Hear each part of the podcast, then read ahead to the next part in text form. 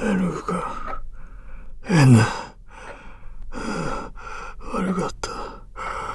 俺が悪かったのだ。もしもし。もしもし。あなたどうかなさいましたか？うん。ああ春そこにいたのか。なんだか大変に苦しそうでしたが。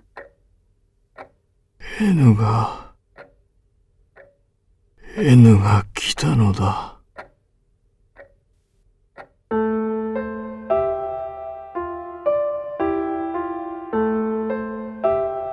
N の水死。田山片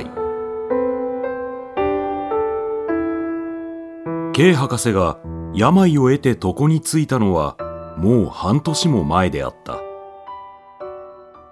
彼は50を越した頃から沈黙がちになり見ようによっては何か隠された反問が胸の中に深く畳まれているのではないかと思われた。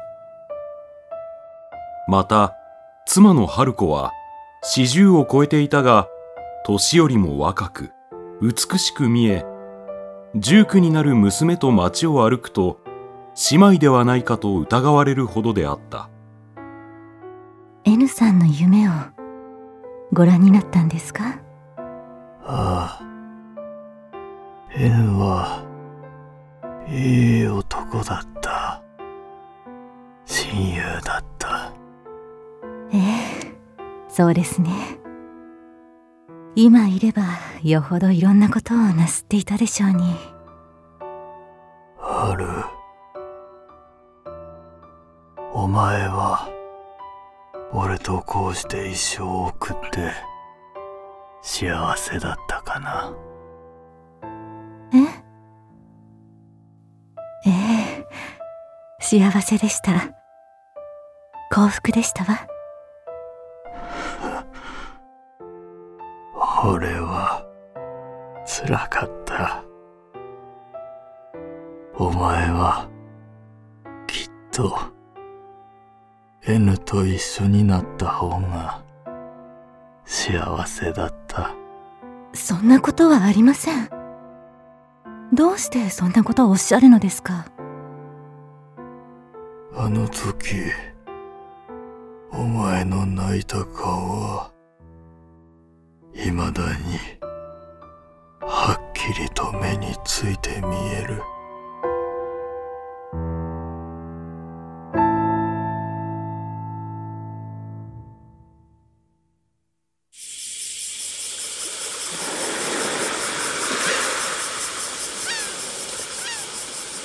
ある遠い夏春子 N K の3人は海岸にある春子の家の別荘で過ごした。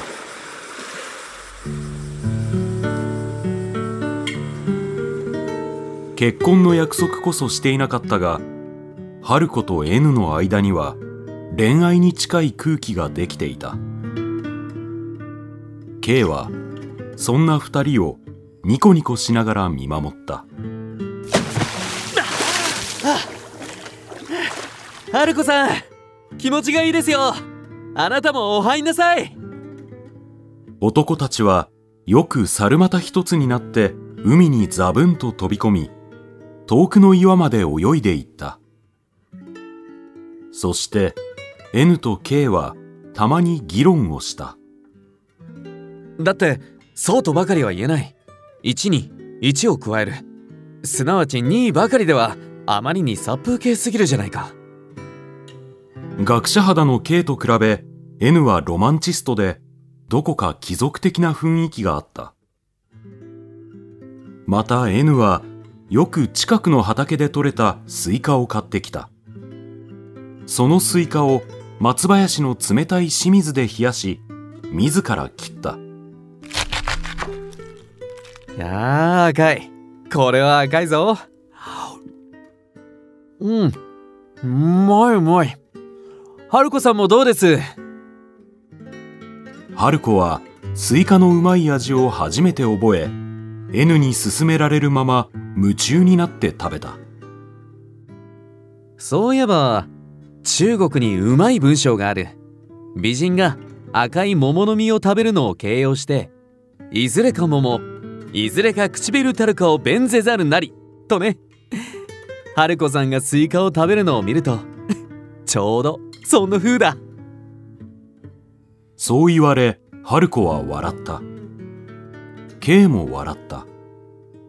春子は少しも考えなかった。こうした平和なのんきな生活の前に突然思いもかけない最悪が潜んでいようとは。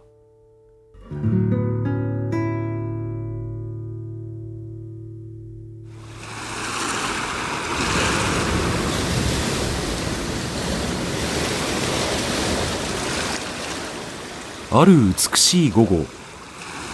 三人は揃って砂浜に出かけた。そうしていつものように N と K は海に入り水泳をした。一方春子はきれいな貝を見つけたので辺りを熱心に探して歩いた。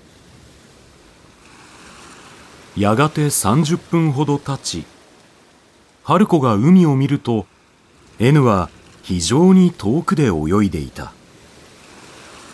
K は全く別の方でぷかぷか浮かんでいる。おーい。おーい。その時 N が何かを言った気がした。春子は「おや?」と思ったが別段気にせずにいると N の首がぽっかり水中に沈んだ。助けて。助けてくれ。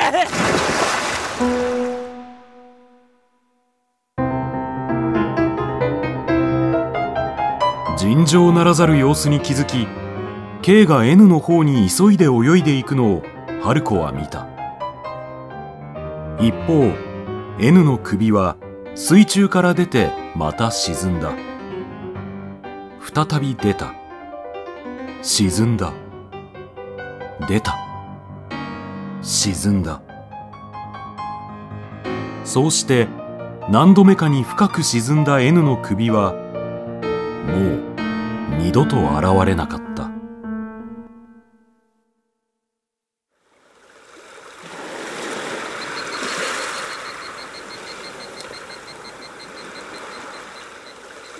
1時間後岸に漂着した N は青白い屍となっていた。春子は N の死体に取りすがり泣いた。K は春子の傍らで呆然と立ち尽くした。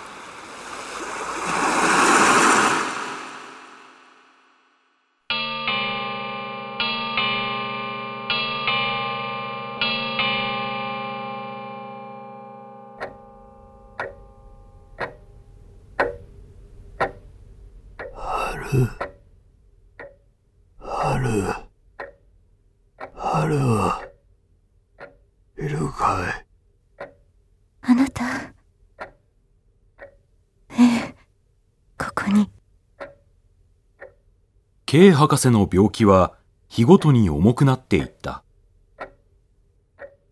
体は痩せ頬は骨立ちすねなどはバッタのように細くなった医者はあと何日持つかわからないと言った。春お前一人か。ええ、誰も。私に何か話すことでも終わりなさるのですか？春子が言うとしばらく博士の言葉は途絶えたやがて博士は深く呼吸をするとゆっくり話し始めた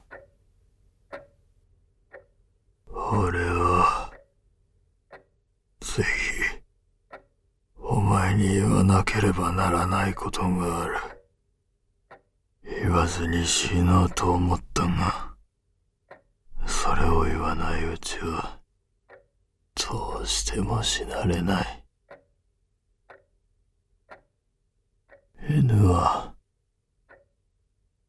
俺が殺したようなものだ。あの時、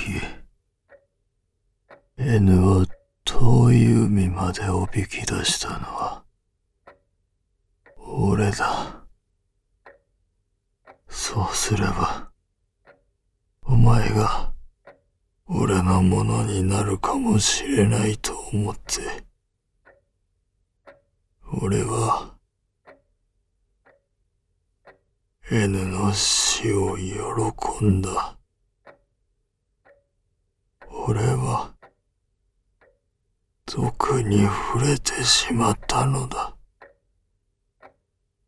お前を、どうしても、妻にしなければならなかった。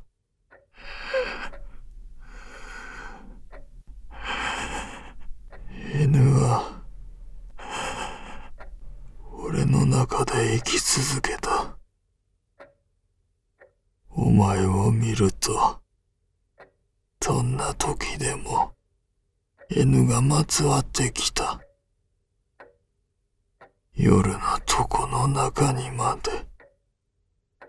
あ、恐ろしい。俺は、どうしてあんなに嫉妬したのだろう。お前は、N と一緒になるべきだった。その方が幸せだった。しかし、許してくれ。俺は、その重荷を抱いて、一生苦しんだ。許してくれ。ある。言い終えた博士の方に、涙が静かに流れた。